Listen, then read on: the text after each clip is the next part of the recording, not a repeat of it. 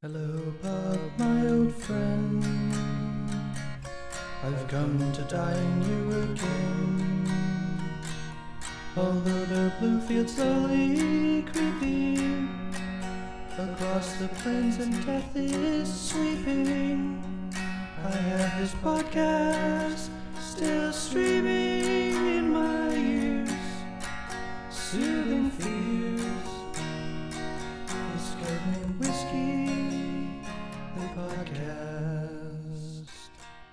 Hello, everyone, and welcome to episode 9 of the Codename Whiskey Podcast, recording for Friday, October 13th, 2017. And it's a special episode because our topic today is mental health. Uh, as always, I'm joined by Trent, Hello, everybody. Welcome back to the podcast. and today we have not one but two guests, Shannon and Lola. Hi, everyone. This is Lola talking. And this is Shannon. All right, so just uh, for a quick uh, bit of background, tell us a little bit about your guys' history with gaming. Well, this is Lola. Uh, I have always been a kind of a casual gamer. I've we I've actually kind of uh, had experience with games ever since like the first Nintendo came out, and I always had fun. Probably you know watching my brother more than actually playing myself. But um, personally, I like uh, you know horror games like Silent Hill, Resident Evil. Um, Resident Evil more is a like kind of a tag team effort that I would enjoy with my brother. It's like he would actually like you know do all the killing. I would solve all the puzzles. Um, I like puzzle games.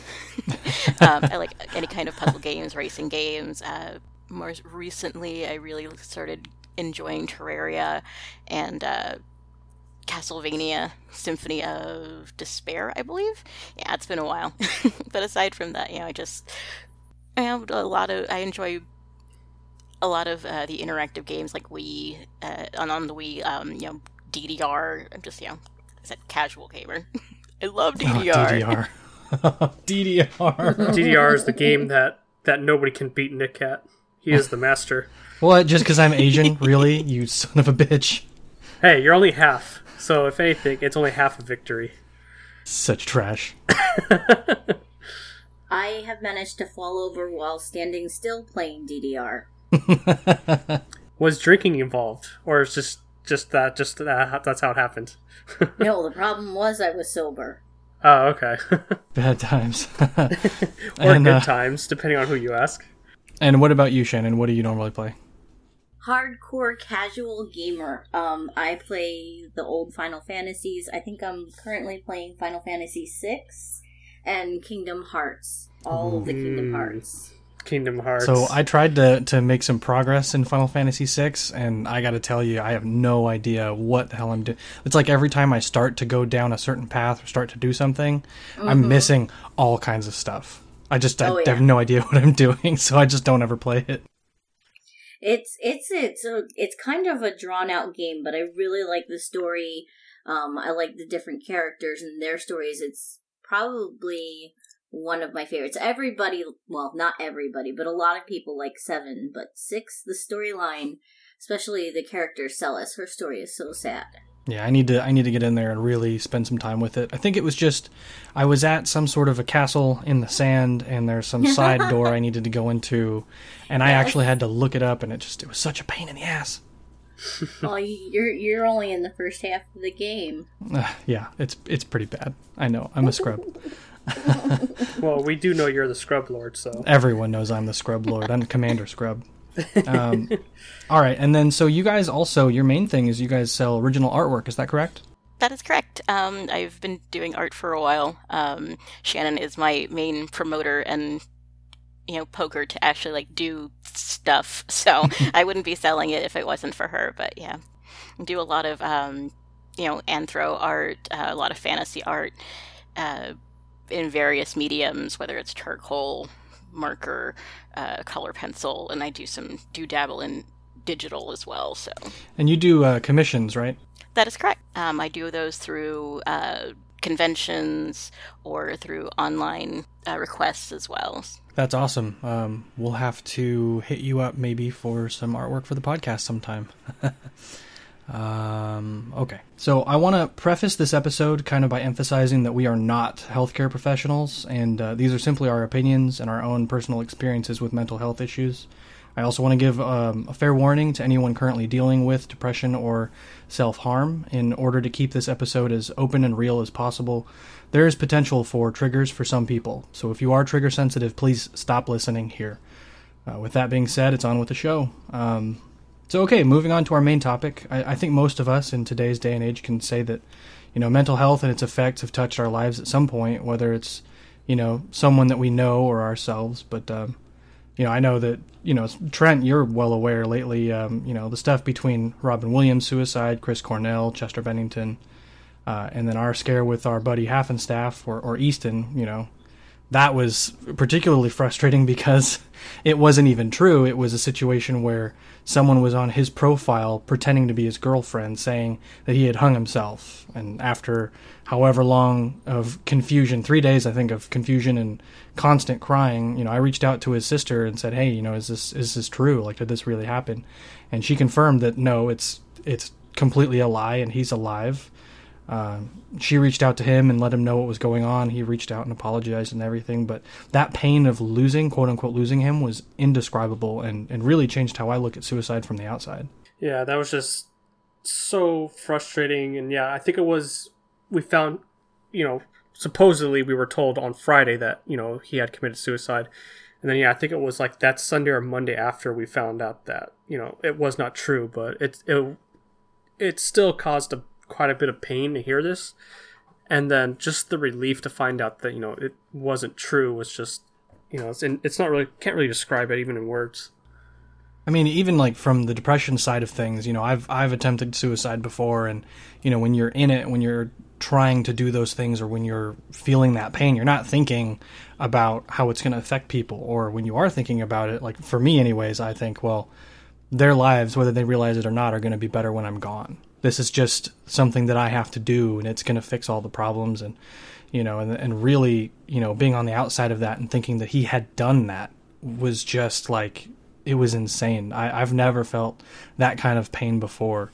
And I don't even like it's we've never met him in person. He's not somebody that we're, you know, like really close with. He's I know we consider him a friend, but we don't know him and yet it hurt as if he was our own cousin or our brother.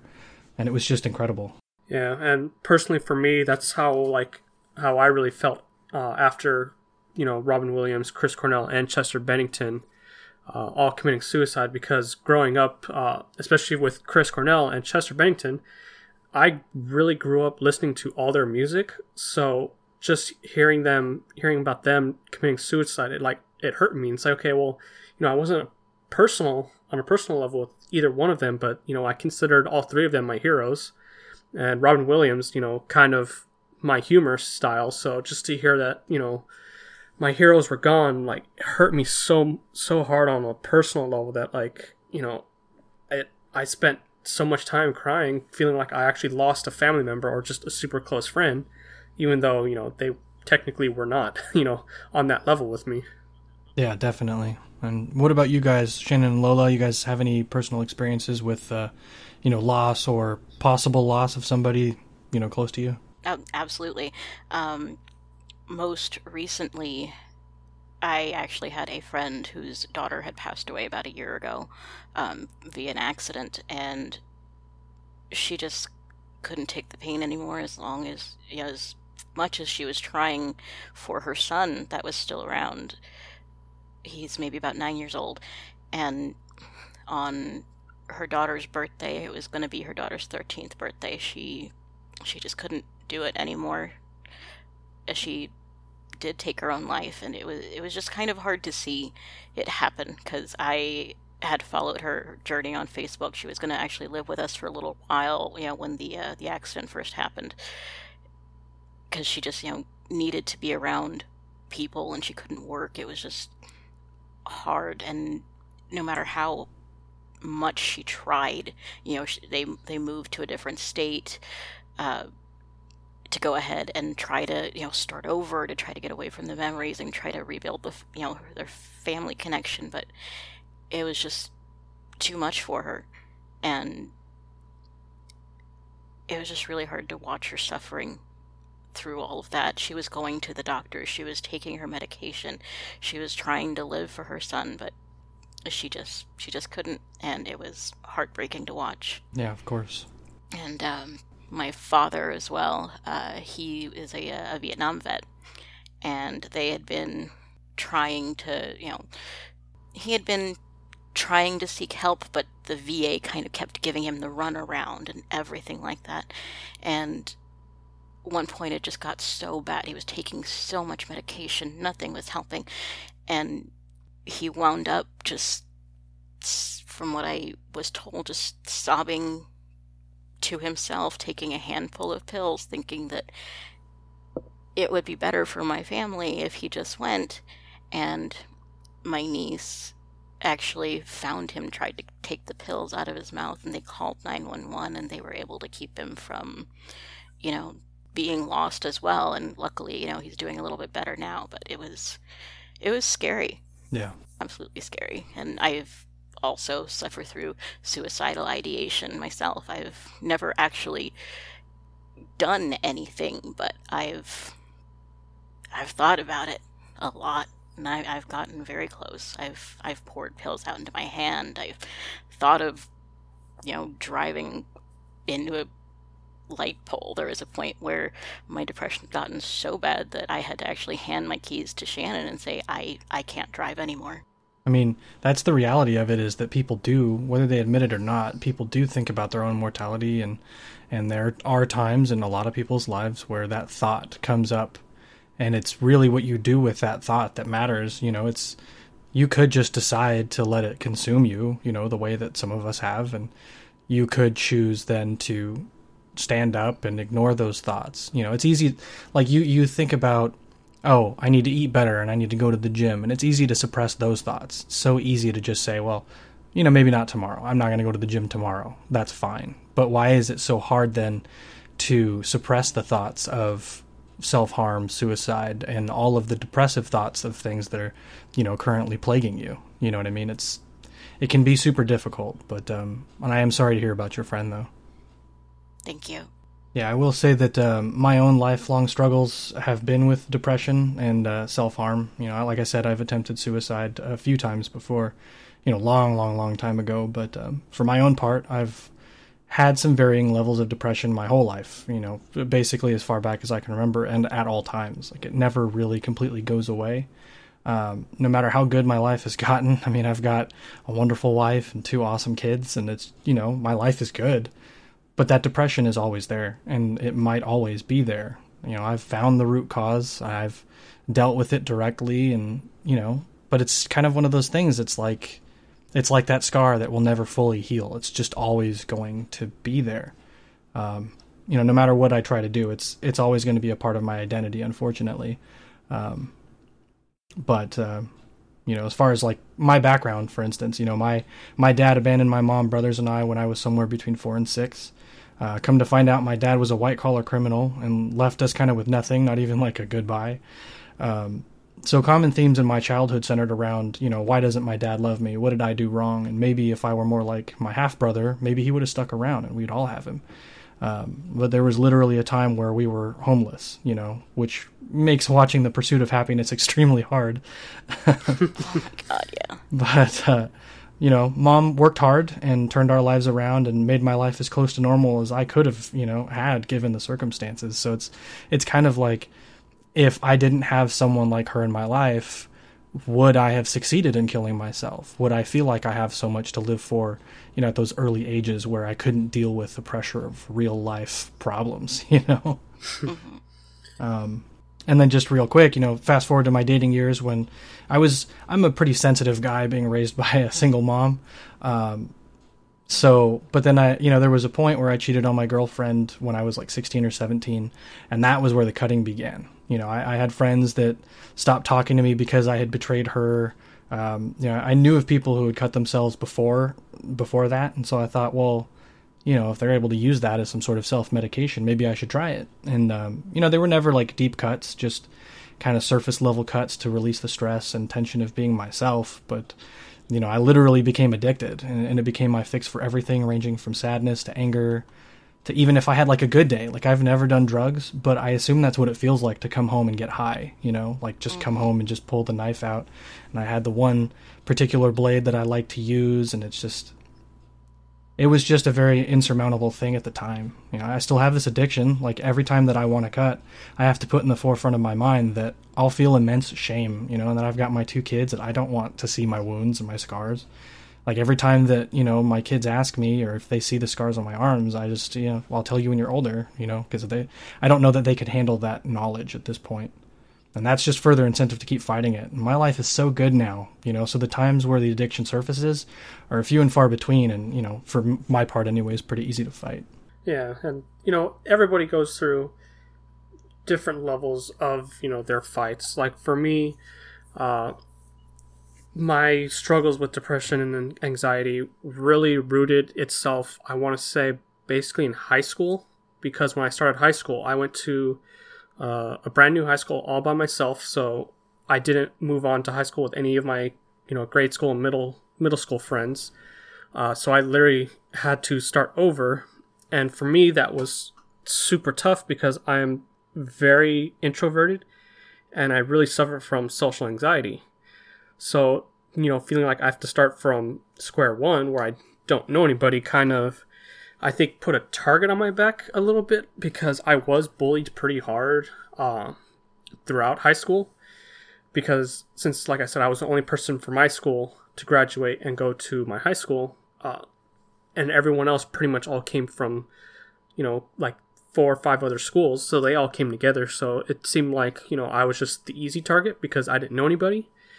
Um, and then it just kind of gradually got worse, and then uh, college it got pretty bad for a while, but then I kind of I bounced back after a, a little while, but uh, things got really really bad for me. I want to say like my my freshman year of college because uh, a girl I was dating at the time uh, dumped me, and then started going around accusing my or telling my friends that you know that I had raped her. Oh my god. So then you know yeah just the stress of you know thinking that you know what if she goes to the police you know all that stuff because my friends were turning their back on me and you know accusing me of something that I was not guilty of. But because I had so many people against me it started affecting me thinking that you know this is the end. Like I I can't win this battle. Thankfully though she did end up retracting her story and admitting that it was all a lie. Good. uh, but just like I want to say it was like a two three week span in my life that it was just like one of the most horrible like experiences I've ever had, and I hope to like never experience something like that again. and so that was your onset of anxiety That's when I started realizing that it was really a problem. Like I had already known that my anxiety had been a problem basically since I was a kid. Because like I said, I I'm pretty antisocial. I have a lot of social anxiety. Uh, I'm super shy around people, and you know I have trouble making friends for the most part. Uh, so I knew it was a problem even by then, but I feel like by the time I got into college, it had become, you know, a bigger problem than it had been. Uh, but I, I can't fully explain it either, though. But uh, I did take medications for a while for it and whatnot, and uh, not anymore because mostly because I didn't like the medication and it like would like turn me into like a zombie and things like that. So I felt like that wasn't really helping me, and I felt like it was more of a hindrance more than like, you know actually helping me. Yeah, I've heard that a lot about people who have anxiety. I don't have any experience with anxiety, so I don't really, you know, know a lot about it. Um, but I do know that you know certain people have talked about it. You know, from a, a health standpoint. You know, you exercising and, and getting into running and kind of eliminating the other smaller stressors in your life are good ways to deal with that. Um, kind of finding like finding peace. I've also heard meditation works, though I don't really know like how to meditate, so I, I wouldn't even know where to begin on trying to to describe that. But uh, Uh, There's uh, some really very simple um, meditations, and you know, um, meditation can be just as simple as breathing in for three seconds, holding it, and then breathing out for three seconds. Um, meditation can be just about anything you want. I use video games. It's basically anything that can kind of help you uh, get your mind off of the stressors and kind of reset your body in a way. Uh, I've been told about several types of breathing exercises as well. Uh, another one uh, that one of my psychologists once taught me about is circle breathing, where it's just basically when you try to inhale and exhale to the point where it's just one continuous stream. You know, where you don't, you know, how when you inhale and you hold it and then you exhale and you kind of hold it, it's just kind of like trying to get your inhale and exhale to just be one continuous loop. Huh. That's interesting. And that's one way of doing it. Mhm. Yeah, let's say I've I tend to use the breathing uh, techniques myself to uh, deal with my anxiety, um, especially for me. Like like Nick knows, like I'm I'm probably at my worst with my anxiety whenever I have to fly somewhere. Uh, it's just like the absolute worst thing that like I go through, and I tend to get panic attacks pretty often when I fly. Uh, but definitely doing the breathing technique uh, does wonders for me. Uh, I, I don't know if it would work wonders for everybody, but for me it definitely works. And then uh, I also just tend to use video games as a stress relief to kind of keep myself under control. And I usually play like more casual things. So like, uh, Mm-hmm. you know, I might play Zelda, you know, because like I've said before, one of my favorite all-time series, or I'll play a Kingdom Hearts game because it's also another favorite game of mine. Basically, things that you know, fairly simple games that don't require me to, you know, tax my my head so much, just so I can like kind of like keep myself calm and just kind of relax. And that's what I found works best for me. Um, you know, every but everybody has a, their different techniques that they can use to you know calm themselves or relax themselves and keep anxiety and panic attacks to a minimal. Sailor drops has actually helped me a lot. It's awesome to hear you guys say that video games are a form of um, a form of meditation because then that means that I've got an excuse. I can be like, hey, I'm I'm super stressed out and I need to meditate, and this is the way that I meditate. You know, you you can knock it all you want, but this is my way. Yeah, and then the other thing I tend to use, I think a lot of people agree to, is music. Because, uh, especially in high school when I when I was playing a lot of uh, bass guitar in bands with a couple of friends, you know, I used a lot of music as a as a stress relief, both playing and listening to it, and that's really where I started appreciating Linkin Park and all of Chris Cornell's music a lot more. And like uh like you said, Nick, you know, other bands, metal bands like Senses Fail and things like that, I discovered them and would use them as a kind of a release as well. Uh, and that that did wonders for me as well. Yep. Yeah, it's just it's difficult for me with Senses Fail because while they're you know I can safely now at this point say that they're one of my top three, maybe my number one favorite band. The lyrics are directly a trigger for me. You know, I'll hear some of their lyrics, some of the things that they say, you know, and especially because the singer's own personal experiences with depression and alcoholism were centered around his um, really his gender not his gender identity but his sexual orientation. Like he he is a man and he identifies not as straight and not as gay. He's romantically interested in women but sexually he's interested in everybody. Like it's but because of that confusion and in a time where you know maybe different sexual orientations were not as well recognized he struggled with that, you know, and how like normally you either have your straight people or your gay people, and at that time that's kind of what it was. So what is it like for somebody who romantically loves and wants women, but then sexually wants everybody? I mean, that's like at the time probably seemed like such an anomaly, and, and so that's where his depression, his thoughts of suicide, um, his psychiatric experiences with somebody who philosophically did not have the same views and and thus gave the wrong kind of treatment. Um, you know, and ultimately it just led to like this downward spiral for this guy. I mean, he says that he drank every day for 10 years and only missed one Oh, day. wow. I mean, that's insane, Yeah. right? But the way that he got out of it was basically falling in love. You know, he met a woman and he fell in love, and most of his writing then revolved around her and their relationship, and then they got married.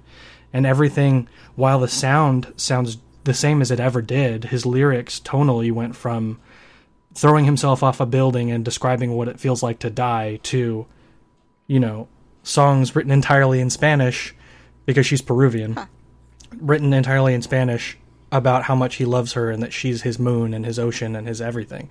And, you know, so with Senses Fail, like that, that huge that huge body of work that centers around his emotional problems with you know his his personal dealings that stuff to me makes me feel like because I can identify with it, it puts me back in that place of, you know, what it was like to be depressed all the time and what it feels like to cut. You know, it puts me in those places and it just so it's like a positive and a negative. Like hearing the music is good, but then also putting myself back in that mindset is not so Oh good. yeah, absolutely. And it's Yeah. nice that he was able to like you know be able to find that person he loves. But if when you're in that situation and you don't necessarily have that blessing, it's I'm sure tough for that you know that kind of person as well. Right, and and because he's an artist, you know, you're talking about somebody who's touring and has potential groupies. Um, but instead of shacking up with groupies, I've I've heard some some um, interviews that he's done, and instead of shacking up with groupies, which he totally does not respect, he would pay for uh, transsexual prostitutes because that was his personal thing, and his only way of expressing his sexuality and exploring that was to pay for it, and and it's just sad because you know most people when they go through their sexual identity and sexual kind of awakening you don't have to go through those those extremes. You don't have to deal with something that is you know literally illegal and probably caused him an immense amount of shame. Yeah. I think it's definitely one of the big contributors as well, because I know personally, my finding out that I was bisexual, I think that was, looking back now, definitely a, a stressor for me as well, especially coming from a Mexican household and my mother being quite religious as well, so that definitely was a very hard time. um, of course look, I didn't quite realize that I was depressed until I had already moved out of my house uh, when I was like probably about 22, 23 years old. Um, I moved out, you know, a, year, a couple months before that. And I was like, no, once I'm out of the house, great. Everything's going to be amazing. Um, we had some issues with a roommate when, you know, that Shannon and I first had. And, you know, she had moved out at the time but I was still feeling quite miserable. And I had actually gone to uh, our on site doctor that we had at the place that we worked, and I had gone for a physical, and he was actually asking me how I was feeling personally. And I wound up breaking down, kind of sobbing and crying, and I didn't know why. I had no clue what was going on. And he's like, I, I think you're depressed. I'm like, no, that's not right. i guess so like and it's like you know he's like no i really think you should see a psychiatrist and it's like "O- okay. Because you know growing up again in a, a mexican household it's like you don't see psychiatrists. That's for crazy people. You know i'm just i'm just moody. I'm i'm being you know lazy. I'm tired. I'm you know just being a crybaby. I'm oversensitive. And it took Right. me quite a quite a while uh, to finally decide to go and see a psychiatrist and sure Well, enough you and I both grew up in you and I both grew up in homes where if there wasn't blood or bone sticking out, then you weren't broken. oh yeah Right. absolutely Yeah, and that's kind of how I uh, feel like a lot of people get raised, but you know, obviously not typical for everybody. But uh, I do feel like that is a pretty big problem where people just kind of think that you know, mental saying you're depressed or have some kind of mental health issue is just an excuse to like you know try to get the easy way out of things but in reality you know the deepest cuts are the ones that are inside of us that you know you can't be you can't actually see on somebody. My um my grandparents they had five kids and all five of them ended up being alcoholics.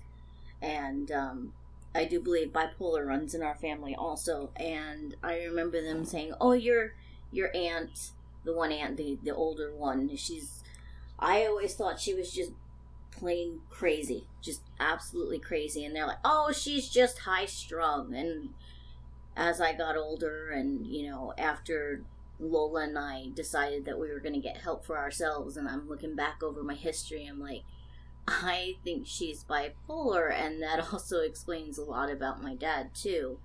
And um, yeah, that that was always a thing, and I didn't realize that I dealt with anxiety until similar to Lola until I left home. And the situation around me wasn't there, and I could focus on myself and it wasn't fun. So it's a lot easier to see things in other people and I guess to realize your own, you know, stuff that's happening.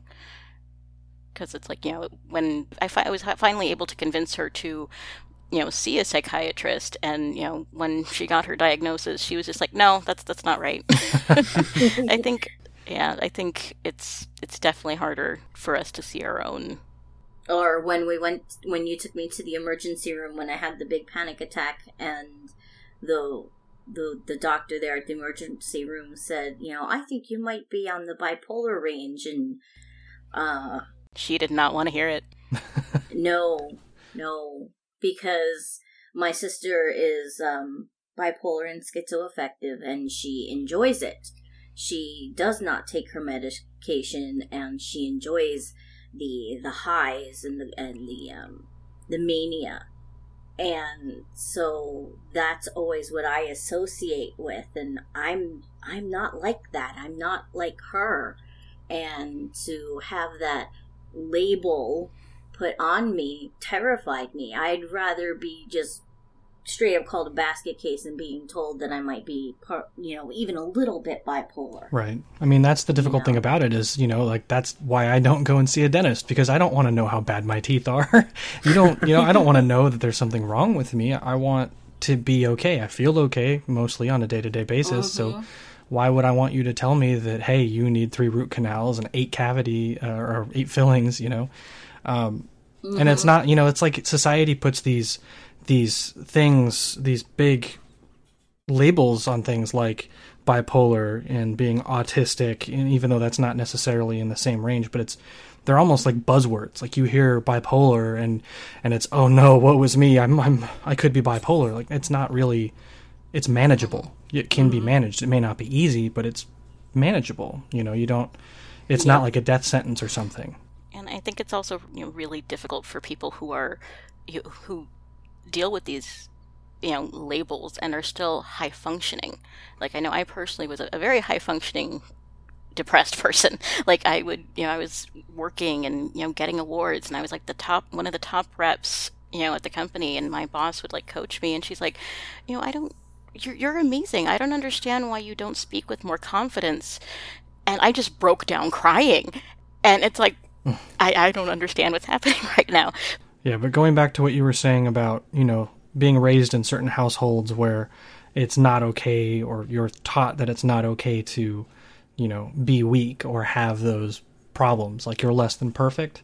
Um, you know, that was particularly common in our generation because we were at the end of that. Mm-hmm. Like it was like right at the turn of going from be a man about it or uh, you're tougher than that or you don't need help to where we are now where I mean, children now are so coddled and so protected because of, you know, all of the anti bullying stuff and, you know, kind of so many different empowering movements for the kids. It's kind of a difficult balance, you know, like for me with my mm-hmm. kids, when my kids fall and hurt themselves, I don't, oh my God, are you okay? And pick them up. I don't, I personally don't do that. That's not my style. But I also don't say, oh, it's no big deal I evaluate them and I get them to evaluate themselves. And then I say, okay, stand up, you're okay, take a breath. And if they really do hurt themselves, and at that point, okay, let's, you know, let's go into comforting mode. But they have mm-hmm. to learn how to comfort themselves too. And know, like, you know, for me, anyways, a lot of the time while I was told that I could talk to people when I had problems, I didn't want to do that. I don't want to admit that there's something wrong with me. I don't want to admit that I'm depressed. But you know, I want my kids to do that too. I don't know that that's necessarily something fair to expect, but that's something that is my mindset. I was raised in that environment and I chose not to take it. So at least I can provide that environment for my kids and then they can choose to take it or not take it. Mm-hmm. Yeah, you, you bring up a good point about, you know, trying to find a good balance between all this because, yeah, they're, you know, too little and, you know, people get labeled with mental illness and, you know, that's, you know, bad, you know, yada yada. But then if you go too overboard, like you said, with all the anti-bullying, you know, now kids are getting a little too protected and expecting, you know, all kinds of sheltering from everything, even like you said, just a minor, like if one of your kids just has a minor fall, you know, they just want to be protected. And it's like, no, there, you got to find that right balance right in between that, you know, makes most common sense. Yeah, sense. and I'm not I'm not trying to say that I don't support anti-bullying because I think that's absolutely a necessity. Um, but I, more to the point, I'm worried that it's going to lead to the children of tomorrow basically being entitled. I don't want them to believe that just because they complain a little bit to somebody X, Y, or Z that they're just going to get their way. Um, you know, oh, my boss was mean to me. I have to go and tell on him so that that way it won't happen again. Realistically, like there is a real world out there and the real world is not a nice world. It's not probably ever going to be. Humans are evil inherently you know? So mm-hmm. th- you know teaching kids to believe that it's not okay that things are not okay i don't feel like is correct. Like you have to know that there are problems in this world and you're going to have to learn to deal with them you know? You have to learn how to fix the problems. For sure. And I think it's especially evident like online where you can kind of either see like, you know, the actual real, you know, times when people are bullying other people and sometimes, you know, that difference of opinion where it's like, oh, they're just being a hater, they're being a troll. And it's like, no, someone's just giving you an opinion, you just might not you just don't really like it. And that doesn't make them wrong. That doesn't mean they're bullying you. That just means that they're disagreeing with you. right Yeah, and that that's a major difference too.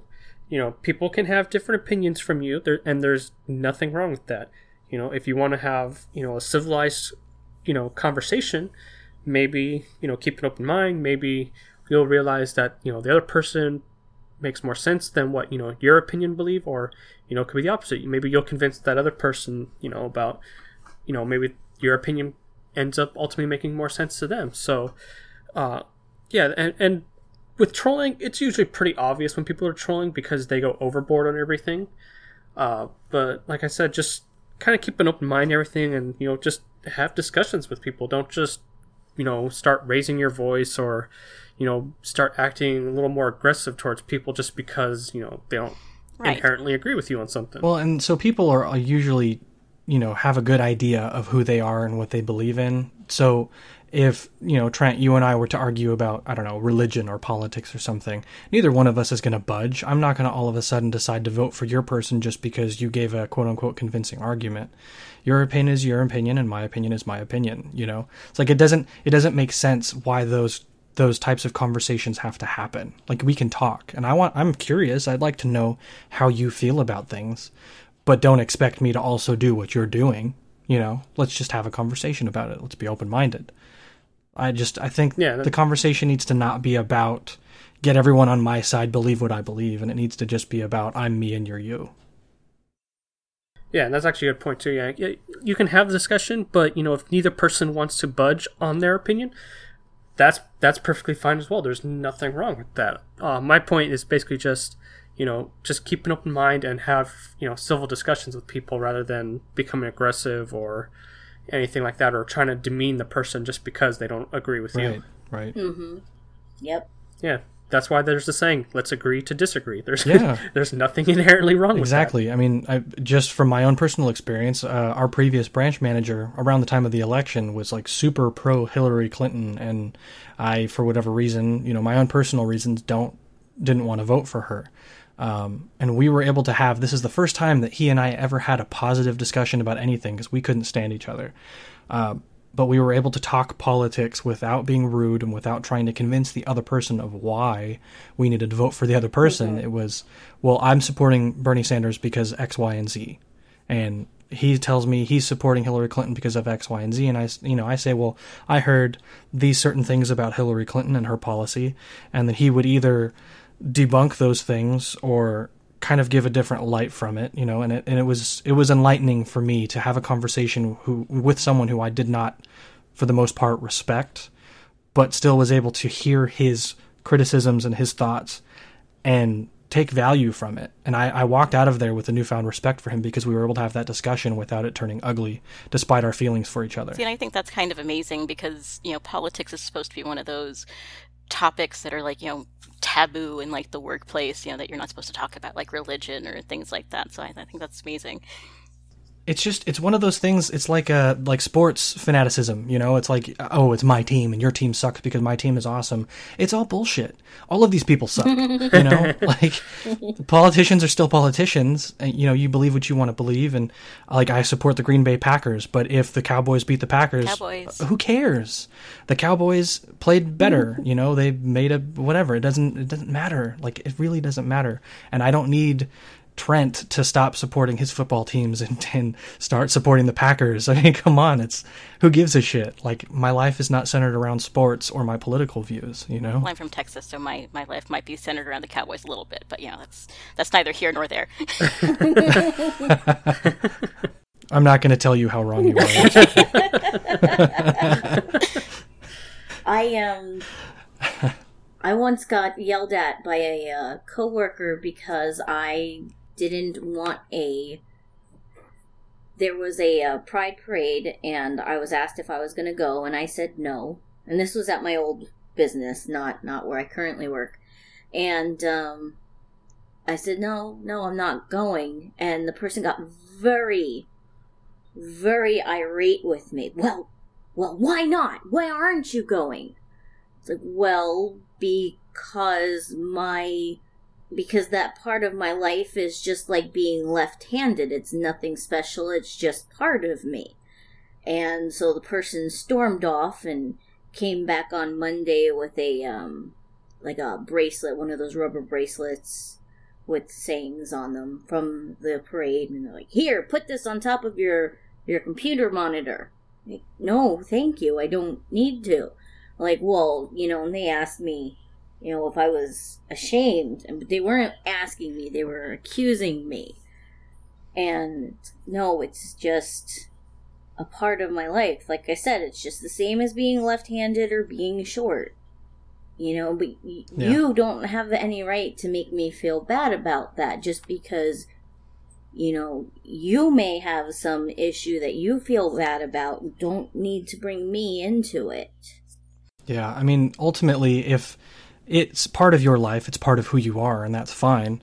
But it doesn't have to be your entire identity. You are more than your sexual orientation. You know, why do I have to wear on my on my chest or on my arm or something X, Y, or Z thing about me that's not my identity? I'm I'm a streamer. That doesn't mean I wear Twitch T-shirts Yeah. around. You know what I mean? And I that's what I try to remember. Like I, I mentioned when I went to the ER and the, the one doctor said that I might be bipolar.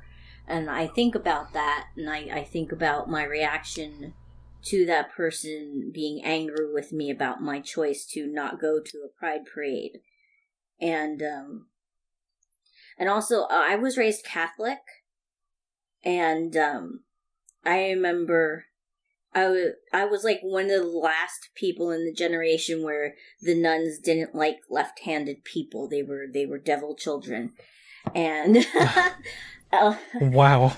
I know what she's talking about. My my grandmother went through that in uh, Ireland when she was growing up. oh yeah, you don't get much more Catholic than Irish. Oh, so I was in second grade, and I remember Sister Elba telling my mom that she was going to make me right-handed, and my mom pulled out the most amazing line that has stuck with me my entire life and and I've used this and I've thought about it for um, my my personal sexual preferences when I find that that is an issue in my life and people um, are having an issue with me because of it or if I'm having doubts about myself because of my anxiety and the bipolar and I just think about that and and to remember something that your mom said when you were in second grade that that's really something powerful. She looks straight at Sister Elba and she says, "God made her that way. Did he make a mistake?" And if you're Catholic or most kinds of religion, God is infallible. So if he made you this way, then you were supposed to be this way. And nobody should be telling you that you're wrong. But that was just, you know, a personal experience and yeah.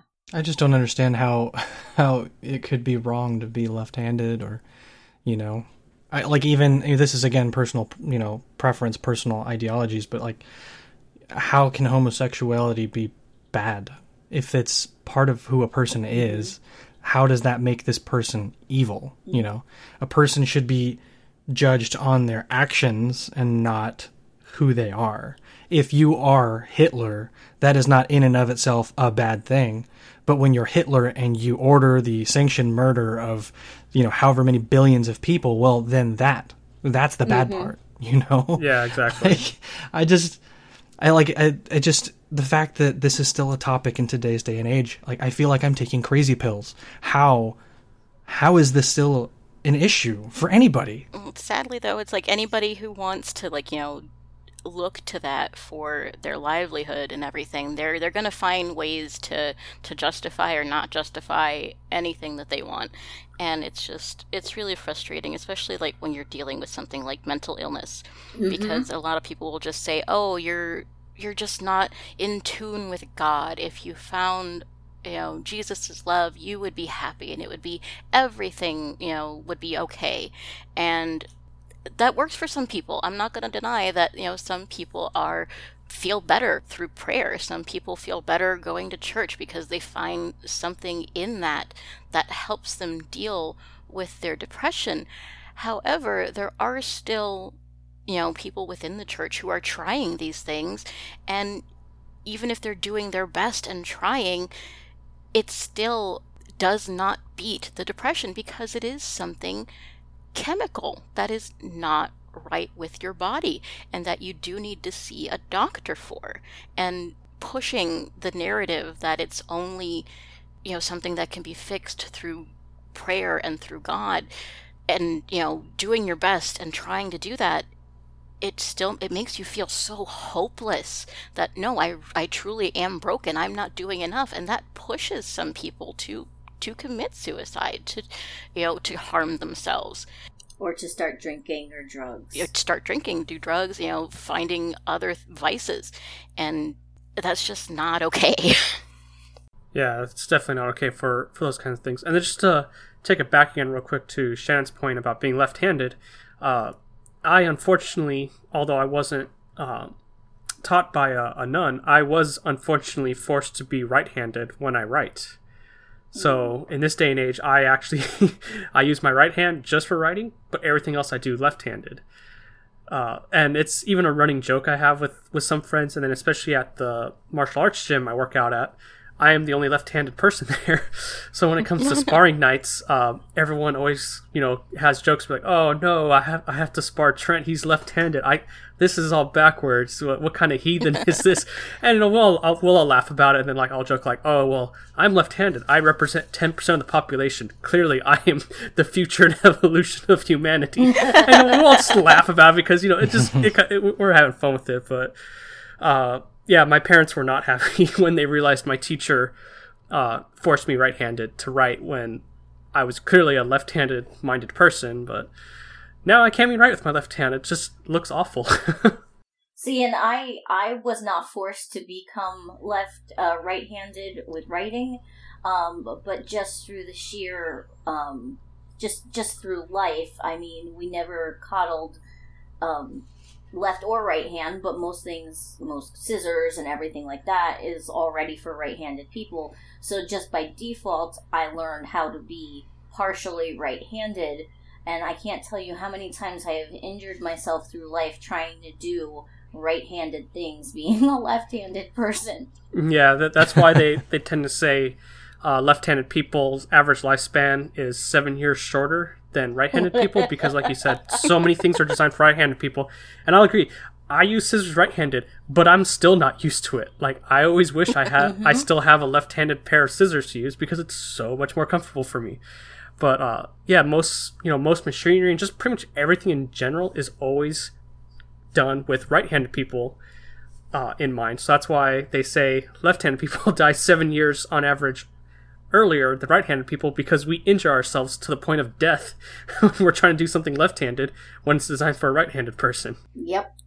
Yep. And so, I'm sorry. So going back to um, what Lola was saying about you know churches and prayer and and things being fixed through through that type of healing, it really just ties back to what you guys were saying about meditation. That is literally, I would imagine, a form of meditation. Oh, absolutely. You're sitting there head bowed, trying to find inner peace, trying to talk to, you know, without getting into our own personal beliefs, or even just trying to talk prayers. to this higher being. Yeah, prayers. Like it's it's all designed so that you will feel peace, and by feeling peace, you will believe that you are communicating with a deity. You know, and and again, whether that's true or not is is irrelevant. It's about what it does for the person.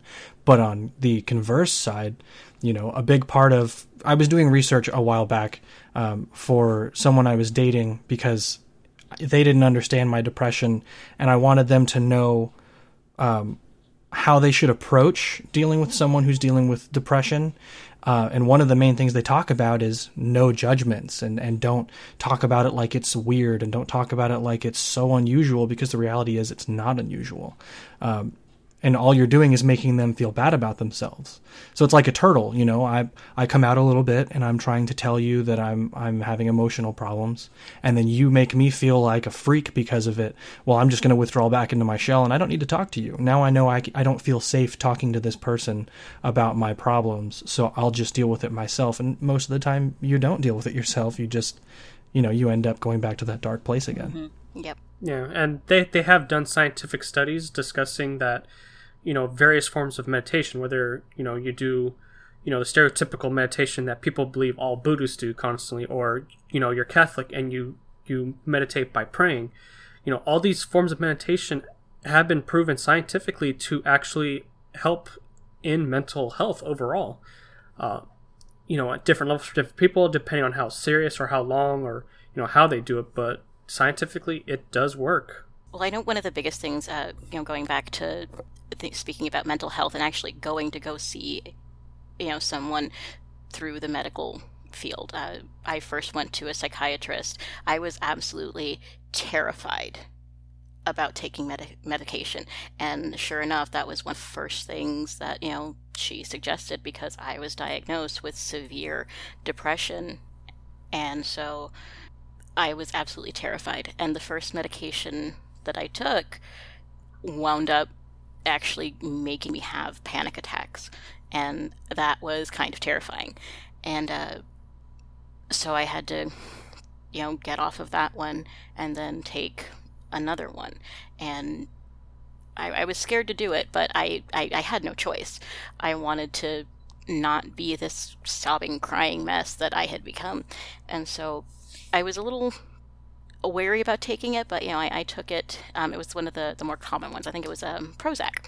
And my first experience that I actually recall, I know you guys have mentioned, um, you know, kind of feeling like a zombie. It's like I didn't feel like a zombie, but I had gone to a, um, it was a concert at the uh, the Arizona State Fair, and Shannon and I had gotten tickets for a Steve Miller Band.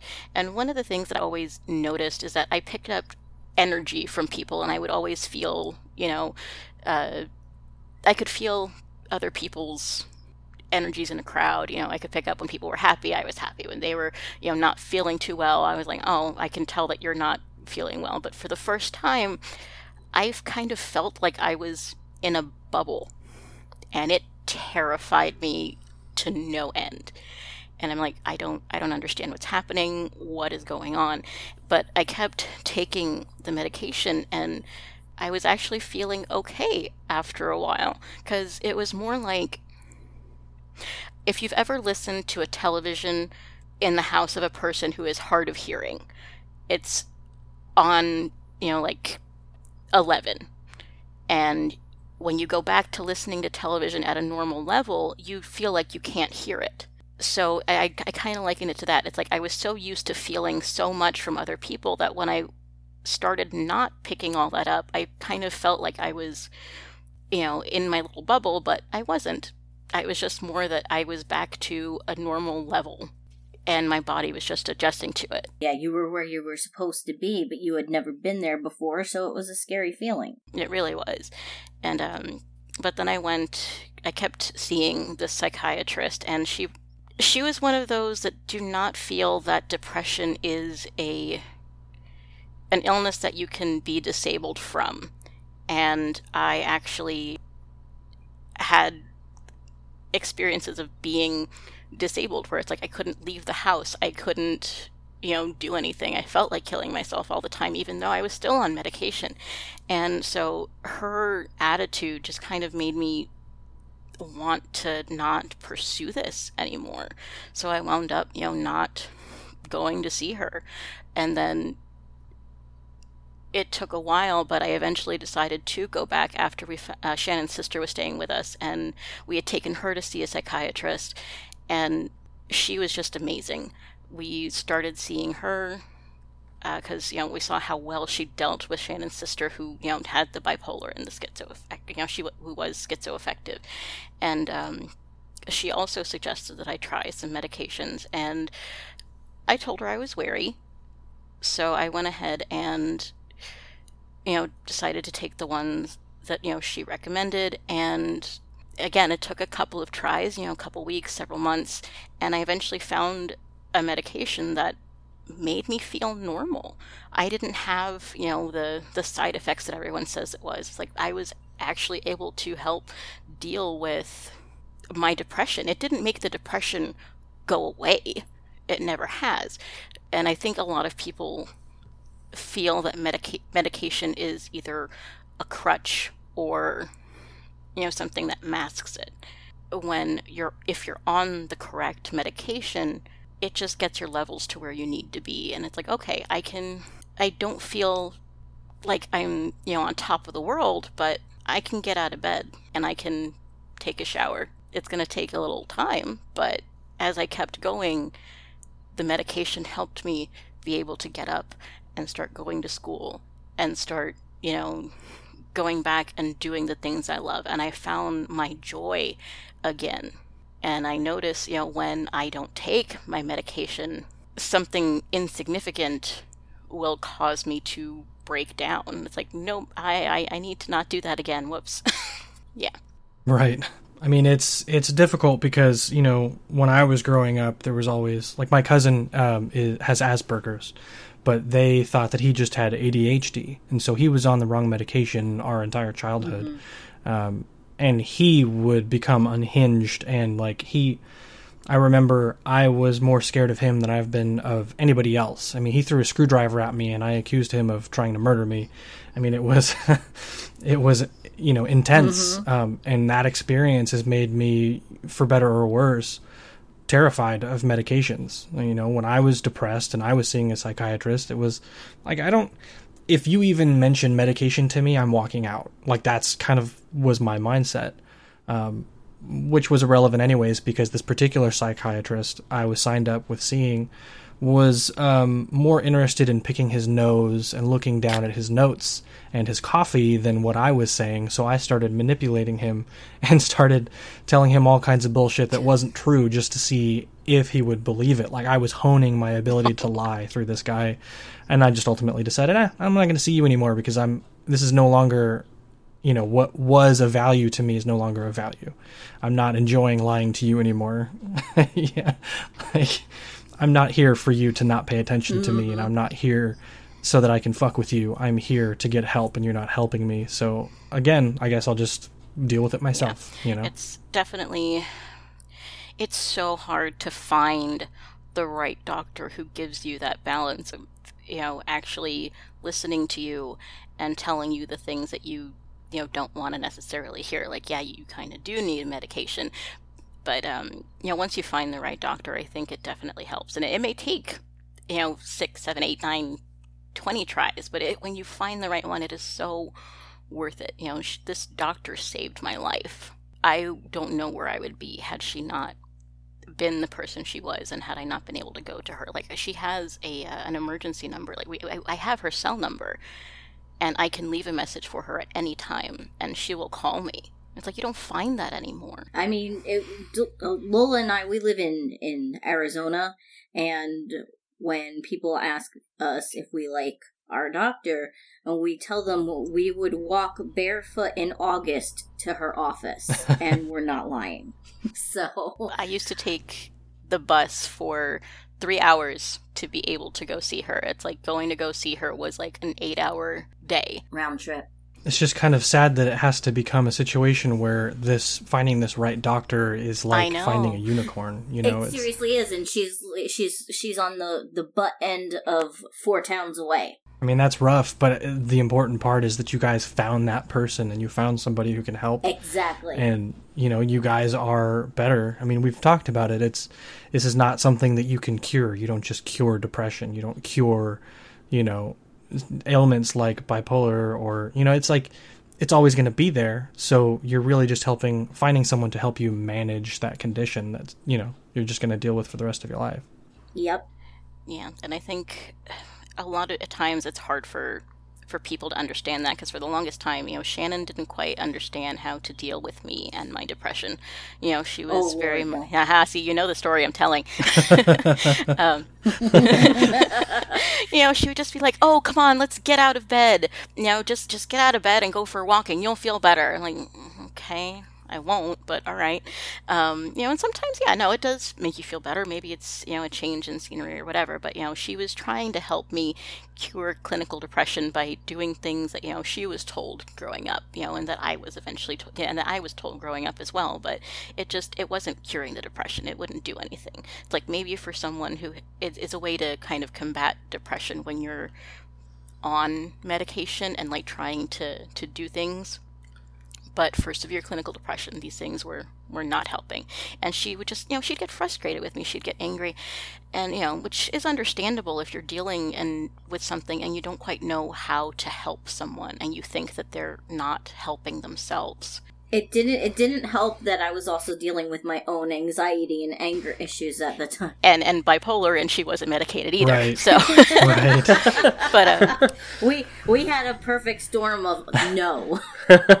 it sounds like a perfect storm. yes, she had been taking some medication for um for migraines, and uh, oh, she had forgotten to take some, and you know, so she got her prescription, and instead of tapering back on, she just decided to boom go right back into the dose that she was at, which was a big no no. I had never been. I had never been on a heavy medication before. I had just been um, treating my migraines with ibuprofen my entire life. right So I never knew how how to treat these medications. So Yeah, yeah. she um she woke up one morning and she was like I don't know what's wrong with me. I feel like I'm in this black pit.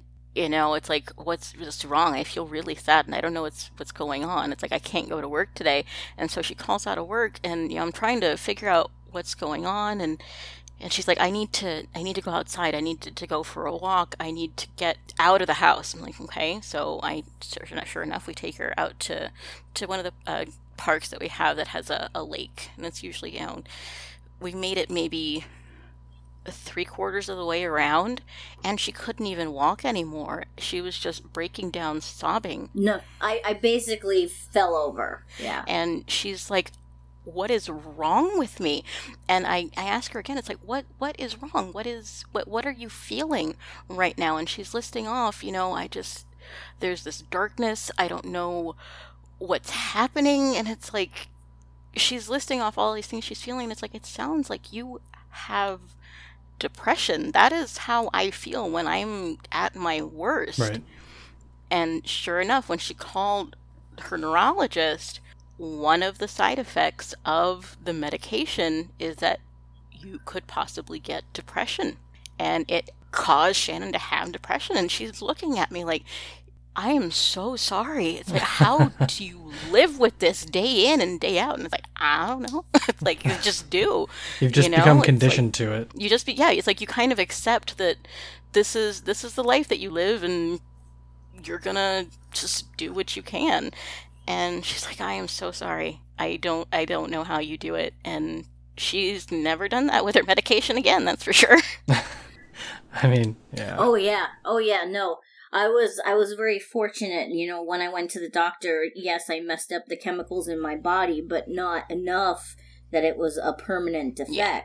But I was still on medication to fix it for almost Mhm. a year. Just just from messing up the medication once. so yeah definitely treat your medication with respect it's like follow your doctor's orders read your directions And if you want to go off your medication, talk to your doctor and don't go. That's crazy that it's so restrictive though. Like it's it's almost scary. You know, you're dealing with like as if you were dealing with explosives, you know. Yeah. Oh, it's terrifying. It's, yeah, especially if, like me, you'd never taken something like Yeah. that before, you know. And and I, I am very much my father's daughter. I don't read the directions on anything, and I don't map where I'm going. Let's just get in the car and go. So of course I didn't read the um all the paperwork that came with the medication. I'm like, hey, yeah, it's it's. I just got it at the pharmacy. Okay, And, we're and fine. Sometimes, you know, reading the paperwork on the directions is a good idea, but don't always read the side effects because sometimes if you read the side effects, you're not going to want to take the, the thing. it's like that's why my brother is. Yeah, the, the side effects can sound pretty scary. they can and my like my my younger brother i he he has depression for sure and he's trying to self-medicate with weed and that's probably not the best idea especially since you know that's a kind of a yeah a no-no where he lives. But uh he reads the side effects of every medication and he's like no i can't take it. And it's like have you read the side effects of weed dude? It's like it's the same thing. And um but you know he he reads the side effects and automatically he has everything. It's like oh my god no my stomach hurts. I'm gonna get sick. Oh no is, is this you know am i gonna get a? am, I- am, is my arm my arm is going numb i'm having a heart attack what does a seizure feel like i think i'm having a seizure and it's like no oh my god I don't know. Just going back to what you know you were saying about depression and feeling like you're you're in that deep dark pit. I mean, from my own experiences, I don't. I wouldn't say that I have clinical depression. I, don't- I wouldn't say that it's particularly extreme. I, you know, I don't. I guess I don't really know what other people's levels would really be like, but I know that for mine, it's only scary on the days where it hits out of nowhere. Like mostly mine is triggered by an event. Someone pisses me off, or maybe my wife doesn't respond to something the way that I want her to, or think that she should, or I come home and my kid won't talk to me, something like that. Those make sense to me. There's a reason it'll pass. It's the days where I'm at work, I'm having a good morning, and then all of a sudden I feel like crying out of nowhere. And mm-hmm. it's nothing mm-hmm. happened, and, and nothing, nobody's been mean to me. It's the weather's fine. Um, Yep. and I feel like I have to close my door and cry just because I'm feeling feelings for no reason, and I don't get it yep those are few and far between, but when it happens, it's super scary because then I start going down that dark path of really, again, considering suicide and thinking, "Uh, why do I feel this way? You know, maybe how hard would it be for me to make a noose? How hard would it be for me to take a day off and, you know, go somewhere and not be found again? Like, those are the things that go through my head. And then the next day when it's past, I feel like a complete nut job because holy shit, like, if I had given into that, I would lose my entire family. My kids would lose their dad. My wife would lose her husband, and she's not really working right now. So, you know, I could literally ruin these people's lives just by ending mine. So, having that moment of scary feeling translate into ruining other people's lives is it's scary like i'm getting chills now thinking about it because in that moment when i'm sad when i'm thinking the thoughts i'm not thinking about those things you're thinking yeah it's like you're thinking about how much better off it's incredibly heavy when those things happen. So I can't imagine what it would be like for somebody who has that day in and day out. You know, I don't even think at my worst I was like that every single day. it, it's it's definitely hard, especially when you know growing up you don't quite realize that that's what you're dealing with. You know, it's like when when I was you know actually going through it, it's like oh no, I'm a teenager. I'm supposed to be moody. I'm supposed to feel like this. You know, I would have those. I had really bad acne growing up, and my, I guess my self harm. It's like I never actually hurt myself. I never like cut myself or, or anything like that. I I was a picker Yeah. and you know i would have like after i had had uh, chicken pox for a while i would have like little scabs on my head that i would pick at. Or i if i had acne i just i felt so ugly and awful and horrible i would you know pick at all the stuff on my face. I would rather have my face bleeding than to have these welts on my face. And i would just i'd rather have the scars.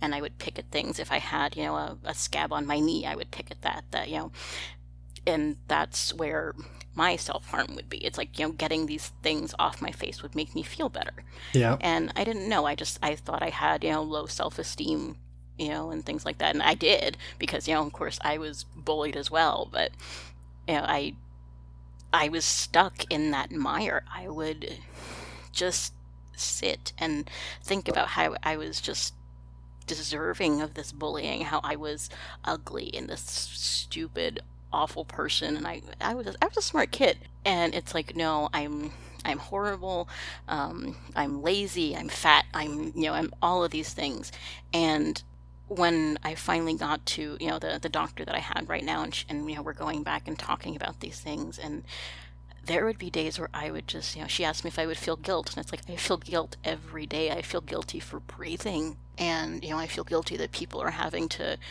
to deal with me. You know, I feel like my moving away to get out of my I had a, really bad situation with my family that I was living in and I had to get out. I had to get out for my own sake and I felt guilty for for leaving them to suffer by themselves. I felt like I was abandoning them. Self-preservation felt like something selfish. And when you're in that kind of depression, it just it, it consumes you and it's it's really it's really hard to to try to dig your way out, but if you can, by all means just Mhm. you got to keep going Yeah, 'Cause- definitely. because like if you don't it's just it's just you, you can't give into it as much as you might want to And really, I mean, it's interesting to hear you say what you said about being a picker because I never considered that to be self harm, but I've always been that way. Every scab, every every everything has to get picked off. yeah like if you had that pain once you got that you know once it, it popped once it went away it's like done you know you had that moment of euphoria it's like ha i got you Yeah, jackass yeah. excuse me So, and, and that's the funny thing about it is, is when I worked at Target, which I don't think you know, I don't think you knew this, Trent, but when I worked at Target, I also picked up uh, trichotillomania, um, where you pull hair. And I mean, some forms of it also has the people eating the hair. I don't have that, but I started picking up this habit of um, digging out the hairs in my neck, like portions of my my lower beard, and I would pull patches of hair off and like stick them to walls or stick them to paper, just pulling them out at the roots, you know. And um, the first time I grew a beard was specifically so I could stop doing that. I could not stop pulling the hair out of my neck. Um, so I ended up growing a beard out, and it ended up being an awesome beard. And I was like, okay, this is great. you know, I'll just always have a beard. Um, and that didn't necessarily work. And so now every once in a while, um, once I went clean shaven again, um, and I find myself pulling those hairs out, I deliberately have to like you know look at myself and say, stop! Like you can't, you can't do this. You can't start doing this again. Uh, it's a nasty habit. I mean, it's not particularly harmful aside from, I mean, they could get infected or whatever, but you know, it's not as bad as say cutting or burning or um, even people who hit themselves or break their bones. Like, you know, I find cutting to be my only real addiction and the only thing that I feel like is a dangerous uh, self harm thing. But uh, just yeah, just the picking thing, I, I definitely that resonates with me for sure. Yeah, and self harm, I mean, just like anything else, it it has some are worse than others. Some some types are worse than others. Some people, the way that they treat it is worse than others. Um, I I bite off. I used to bite off my nails and rip all the skin around my fingertips when I would have um, an anxiety attack, and I wouldn't stop until it hurt and then I would register. It would register what I was doing, and I'd oh oh well now my fingers are all swollen, and you know I need to stop. And then five minutes later, what's going on is my fingers are bleeding because I'm at it again, and I didn't even realize it. Um, so I started just making sure that my nails were polished all the time and that they looked pretty, and then I would feel guilty for biting my nails. Wow, that's actually really smart. I mean, who wants to eat paint? So Yeah, because I have that problem too, where I, I tend to bite my nails a lot. Uh, but yeah, maybe I should start painting my nails too. without that'll get me. oh, that would be beautiful, to Trent. kind of stop chewing on my nails. do it we'll get you a manicure it'll be great There's there's clear nail polish that tastes nasty. Oh yeah, I'm about to say I, sh- I should try putting things that taste nasty on my nails too to help me stop. But other than biting my nails, I what I would also tend to do is is dig my nails into my palm of my mm. hand, either hand, and just mm-hmm. pick and pick and pick until I just started like shredding skin and layer of layers of skin just off my palm, and then all of a sudden, you know, I'd be getting like blisters or just open wounds, and that was pretty bad too. So Yeah. thankfully, I don't do that as much, but I still definitely bite my nails a lot, which is not good. Yeah, I, I think my earliest, like my very very first cutting experience, wasn't really out of depression. It was around the time that my mom and dad were splitting up, I think, um, or something like that. But I remember that my brother. I've always been obsessed with knives. I think that's a very male, like boy thing. Well, not necessarily, because both Shannon and I have been obsessed with knives for a very long time. But yeah, continue. really? I've always assumed that just every guy likes knives, and that's just how it is. Um, but my brother had a Swiss Army knife, and um, I knew where it was, but I never really touched it. So my mom and my brothers went somewhere, and I was being babysat, and this guy was not paying attention. And so I went into my brother's room and got the knife and slit open every single one of my fingertips across both of my hands, and it didn't hurt. Like I, I was doing it, and I was just testing it out, and it felt like, you know, I'm oh, I'm cutting something with a knife, and then when the pain set in, it was like excruciating, and it was similar to another time, very similar to that uh, in that same period of time, where um, my mom had walked away from a hot iron after she was ironing, I think my brother's clothes or something, and I just decided that I wanted to feel how it felt, so I put my hand on it for a bit and burned the shit out of my hand. I think I've done that with uh, one of her cigarettes before too, but never like, never really like a I want to hurt myself because I'm sad, but just kind of like I don't know. I guess not really understanding that there are limits, uh, and that there would actually be physical pain associated with these things. but I just, yeah, the pain, the pain of having that, the fingertips splayed open like that was really awful. And then um, there was another time when I started feeling depressed. I had a Ninja Turtle, like a stuffed Ninja Turtle plush thing. It was probably like about two feet, so it was, you know, big enough for you to hug, basically. Uh, and I took my mom's letter opener and I stabbed the shit out of it. I just kept stabbing and stabbing and stabbing. Um, and then I left the letter opener in the Ninja Turtle on the ground. I didn't really think about it. I was just done doing it and started watching TV. And while I was watching TV, I was standing up on the bed and, you know, jumping around or whatever. And then I jumped off the bed and landed right on the letter opener and it went through my foot. Um, and that was kind of like, a, okay, okay. Now I know that I'm crazy. I know that I have a problem. I need to stop because I'm inadvertently hurting myself. And this was before I started actually intentionally hurting myself. So that was just like, you know, since we're talking about these painful things, this just brings back all of these memories. oh gosh. yeah, that was crazy. I had to walk on my tippy toes for a few months after that. Yeah. Oh I know my. you had mentioned, um, you know, having to tell yourself literally to stop picking. It's like I found that you know keeping, trying to you know keep my face clean, you know, washing your face, you know, is a, a good way to kind of help prevent that. And also, I have found that pimple popping videos on the internet actually kind of help with that. Oh. It's hilarious. There's one one No. uh, YouTube channel I watch, um, Dr. Sandra Lee. She's amazing. Yeah, Um, actually, and speaking of Dr. Pimple Popper, uh, yes. a company that worked with her actually was one of my clients. They actually just moved out of our space uh, not too long ago, but I used to I, I would get all kinds of free stuff from her. Oh, it's so funny. Oh my god, that's amazing. But um, you know, it's like I will sit, you know, like I have insomnia as well because of course I do. It's like if I'm having, you know, an anxiety attack, you know, I will sit and watch these videos. Because of course I do. Because of course I do. And She's not. She's.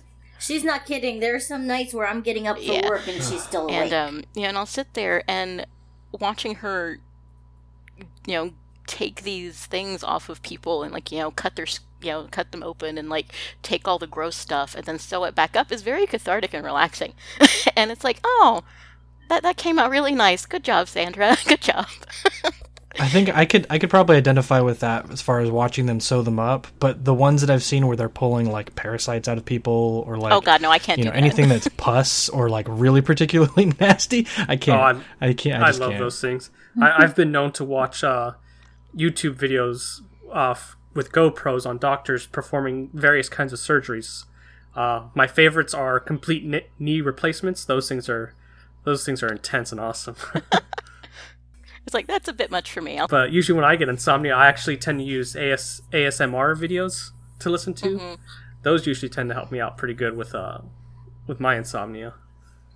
mhm, I love um the white noise uh you know apps. Like I love like Rain. Rain will help me a lot, and it's another Yeah. one to, to help Oh, calm yeah. anxiety. Rain and you know just beach noises. Those are nice too. It's like those those are probably my favorite. Yeah, but I think I think rain is a pretty universal one for everybody. Um, Mhm. uh, well, I I should say I have yet to meet someone who does not like the sound of rain. So to me, it's a pretty u- universal thing. Well, those aren't real people, so. I mean- All right. Uh, with that, let's see. Uh, let's move into emails. We uh, finally got an email, and this one is also regarding uh, mental health. Um, so let me pull that up here. It's from our friend Kyle. Uh, well, not the Kyle that was already on the podcast. We have Kyle one and Kyle two from the Discord. So this is from Kyle two. Um, he says, uh, in regards to mental health, for me, I noticed that after my first time really having a deep depression, it changed me a bit, and uh, the times after changed me more. I have been more cynical after, in general, just care less about people, and am more judgmental. Not to say I'm completely careless slash heartless, I see myself as pretty happy, but in terms of someone going through an issue, if I see the reason that they're in a bad or sad situation and it was something I quote unquote think they could have avoided, I will not feel bad for them in the slightest, which sounds very negative, but I will think that's stupid of them to let it happen. For you guys, have you noticed any sort of change in yourself after you have come out of your depression, good or bad? Uh, yeah, I would say for me, when whenever I would get out of a deep depression, that I would actually feel a lot happier, and feel like I, you know, I found a, a whole new part of myself, and you know, became a stronger person for it. For me, I think you know, I haven't really found my way you know out of my depression. I think that's going to be something that I'm going to be you know dealing with continuously. But um, I think after I've gotten out of a really bad depressive state, I find myself thinking negatively a lot more, and I find that I have to actively tell myself, you know, to, to give myself a break. It's like, you know, I, I'm not, you know, I'll, I'll like, if someone gives me a compliment, I would immediately be like, oh, no, no, this is why you're wrong. Let me give you an entire list about why I'm the worst person in the world. And, like, I've actively, like, had to tell myself, it's like, take the compliment and say thank you. and so, yeah, I was like, sure enough, like, you know, thank you very much. Compliments are so hard to take when you're depressed. They are, they Yeah. are, oh my god. And so, And Lola's in theater too, so she gets out of a show and she's standing in the lobby, and people are telling her how wonderful she was in the show, and she's having problems processing. and. I'm just like, thank you. So it's like, you know, you, you, you kind of have to tell yourself, it's like, this is their opinion. They're allowed to have it. You tell them thank you because it's good and it's about you. So you, you kind of, it's, it's a way, uh, you have to actively try to change your thinking a little bit more because it has changed because you're used to having those, those negative impulses. So that's, that's kind of how my, my brain works there. and what about you, Shannon? Um, well, I deal more with anxiety than depression, but um, I'm super, super sensitive after coming out of an anxiety attack. Um, emotionally, I'm super sensitive, and I have to to stop and you know point out it's like I'm at work. My boss only told me to get back on the phone. She wasn't attacking me or anything like that. Or you know, I come home afterwards and Lola will ask me a question and I have to stop myself. It's like she wasn't criticizing me, she was just straight up asking me a question. So, uh, yeah, I, I, yeah, that's an effort. That sounds oppressively difficult to deal with. I, I can be difficult to deal Oh. with. Luckily, I, I have somebody who, you know, we try to understand each other and we, we've been together 16 Yeah, that's years. smart. Wow. yeah. Congratulations, guys. That's Yeah. amazing. That is pretty awesome to So hear. we we we have learned to communicate when I feel that you know she may be having a rough day and I feel like I'm getting snapped at for simple things. I'll ask her. I'll say, "Is it something that I did, or are you having a difficult time today?" Yeah. And if she tells me that she's having a difficult time, then I know I didn't do anything. She's having a rough day. So I need to give her her space, and if she needs anything, to just let her know that I'm there for her. That's that's awesome. yeah, it's like we'll we've gotten to the point where you know because there was a time where we couldn't even like I could not watch the Daily Show because she would argue with everything Jon Stewart said. And she was not happy about it. Like she was seeing red. And so, you know, we kind of had to, you know, learn it's like, okay, well, we can't watch the Daily Show right now because Shannon's just not doing well. And so it's just kind of the, you, you have to be open and aware of your situations because, you know, there'll be times when I will tell her, it's like, look, I'm having, you know, I'll, I'll tell her beforehand, it's like, I'm having a rough time. I might yell at you. I'm sorry. so it's it's definitely one of those things that you know comes with time and, and learning yourself and knowing and each other, each other, and, yeah, just communicating. I'll, and I'll tell her it's like you know she's doing unnecessarily like unusually bad. I'll be like, I don't mean this in an accusatory tone, but have you been taking your medication? and some people it's like that's the worst freaking insult and there have been times Right. when we have you know completely insulted each other that way when not meaning to but there are times when you know after certain times it'll click it's like oh my god no i haven't crap i need to get that filled you know because Yeah. something just happened and we didn't get a chance to, to do it and it, it's just it's trial and error That's oh, it's just one of my favorite things about relationships. It's this like back and forth dance. I like I I'm not good at anything else in my life but being a dad and being a husband. Like you know, having relationships is all I know how to do. So that back and forth dance and the conversation and being delicate, you know, it's it's very I almost want to say it's very sexual because in that very intimate. you know type of environment intimate right? You have to you have to match the other person's pace and you have to know when to stop and when to go. And it's just it's just incredible. That's what a long relationship like that or or not even a long relationship but a relationship that clicks like that. Mm-hmm. That's why those are so important and so amazing. Yeah, especially when one or both of you have mental health issues. yeah. Well that's that requires extra delicate gloves. Yep. Um, But okay, so yeah, in regards to Kyle's email, I will say for my part, personally, uh, I agree on the part of becoming more cynical and less sympathetic. You know, it's like, you know, not in terms of avoidance, because we're all humans and we make mistakes, but it's more about like digging yourself out of that hole. You know, when I see someone struggling with something in their life now, um, I think about all the ways that they can fix it, because, you know, to us, maybe it doesn't seem like such an insurmountable problem. You know, people become so entangled in their own struggle that they don't see the obvious channels and ways that they could take to fix it. You know, that that's not to say all issues have easy, you know, fixes and solutions, but I think part of having gone through some shit and having to learn to be strong with or without help, you know, it changes you. Um, I'd say it's, you know, I consider it to be akin to being a combat veteran. You know, not that that's really anywhere on the same level, but um, you know what we've seen and gone through has literally killed some people, and you know, in a lot of ways, we've become calloused because of it. So it's hard to be sympathetic. I think. Right. It's but it's I think that's definitely something that you gotta you know work to do because it's like people will will tell you their problems and they when in in comparison it does kind of feel a little small and it's like no no everybody everybody's issues are their own and you know You can't compare somebody else's pain against your own. exactly Lola and I used to work in in car insurance, and that was one thing they work on is the soft skills, the the empathy with the caller, because the guy who just wrecked his car, his pain is his pain.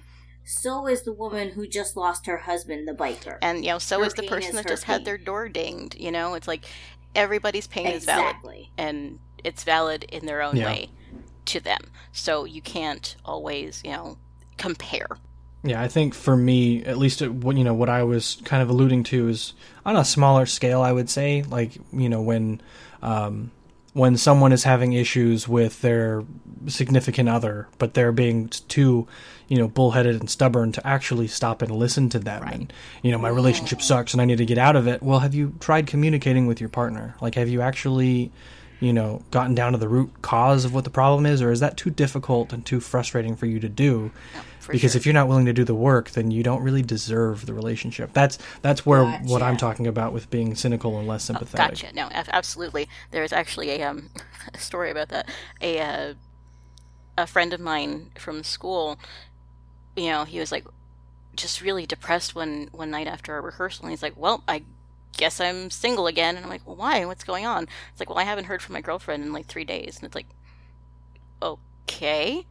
Um, did have you talked to her? Like, have you tried to call her? It's like, yeah, she's not picking up. It's like, well, have you gone to her house? And it's like, I don't know when she's home. Okay. You can go and, you know, kind of wait there. Like, is the relationship not worth saving? Do you not want to like what's what's going on? You're 30 years old for goodness sakes. Put down the phone and go sit outside her house. Right. It's when they won't go and do the footwork and try and figure it out for themselves and take the Yeah. available things. It's like, you know, we all know if you were giving this advice to somebody else, it's very obvious what the the possibilities are, what the answers could be, but when you're in it, you're not thinking about that stuff. So Yeah. Take yourself out of the equation and think about it from the outside. See what the answers could potentially be and go fucking do it. Don't just sit there and cry to me about it, you know, because this is time that you could be finding an answer on your own. So go do that. That took a turn. It's all right. But um, all right. So uh, thank you for the email, Kyle. I really appreciate it. It was good to see something coming in. We've had a few episodes now with no emails, so that was nice to get. Um, but all right, everyone. Sorry for the serious tone of this episode, but you know, with all the recent losses and and everyone's obvious struggles, you know, with these types of things, we felt like we needed to get out there with our views on it and kind of let you know you're not alone. You know, if you are struggling with things, yeah, we put on a podcast, we stream, we have to act happy all the time, but realistically, nobody's happy all the time. Um, so we wanted to make sure you knew you weren't alone. Um, uh, and Trent, you had some information on where people could reach out for help if uh, they don't feel comfortable reaching out to us. Yeah, so you can always reach the National Suicide Prevention Hotline, which is, I would argue, is the best thing to do if you feel like you have nobody to talk to or anywhere to turn. They will definitely help help you get the help that you need in any time of crisis that you have. And the phone number for that is if you are in the US, it is 1 800 273 8255. Alternatively, you can also text hello to the number 741 741. Or if you're a Facebook addict, you can also go to facebook.com slash crisis text line. And finally, if you are outside the US, you can find resources at suicide.org backslash international suicide hotlines.html. And we will leave that information for you all in the description so that you can have it if you do need it. Okay, and then also, like I said, if if you guys maybe don't feel comfortable doing those things or want to talk to us more about our struggles or anything like that, uh, at least for my part, I'm I'm an open book. So you can email us at cnwpodcast at hotmail.com. We don't necessarily have to read anything on the air if you don't want. Um, but we are here. We will reply to you. If it's something regarding mental health, I will absolutely do my best to reply to you as soon as possible. Um, because obviously, you know, like I said, this has touched a lot of people's lives. It's a very central part in my identity. Um, so for me, I feel like it's one of those most important things that someone can actually deal with. So, um, all right. So big thanks to Shannon and Lola for joining us on this episode. Uh, where can people reach out to you for your commissioned artwork? Uh, you can reach out to us through um, Shannon's email at dawnfeathercree, D A W N F E A T H E R C R E E, at gmail.com. Uh, I'll eventually have you know a website up and everything like that set up. And uh, if you don't feel comfortable reaching out to guys, you're welcome to reach out to us as well. You know, two gals here. Just if you have any questions, you know, we'd be happy to help you know, I'm, I know I'm an open book also, and I'm pretty sure Shannon loves telling Same. stories anyway, right? I I love stories. So yeah, if, and I can't I can't stress enough, you know, reach out, please reach out to somebody, anybody, just you're not alone. Yeah, if you haven't already established this by now, we're all friendly people. We're not going to bite you. we want to help if we can. So, I mean, you know, like she said, if if you don't feel comfortable talking to us, please email them or I mean, there's so many resources out there at this point. Like all you have to do is have the will to do it and just do it. Um all right. And then uh, Trent, where can people find you?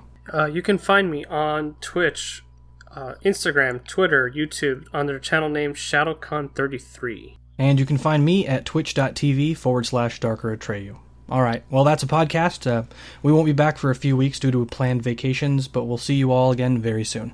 Yep, we look forward to having some more fun talks with you all soon. Thanks so much for having us, guys. Thank you.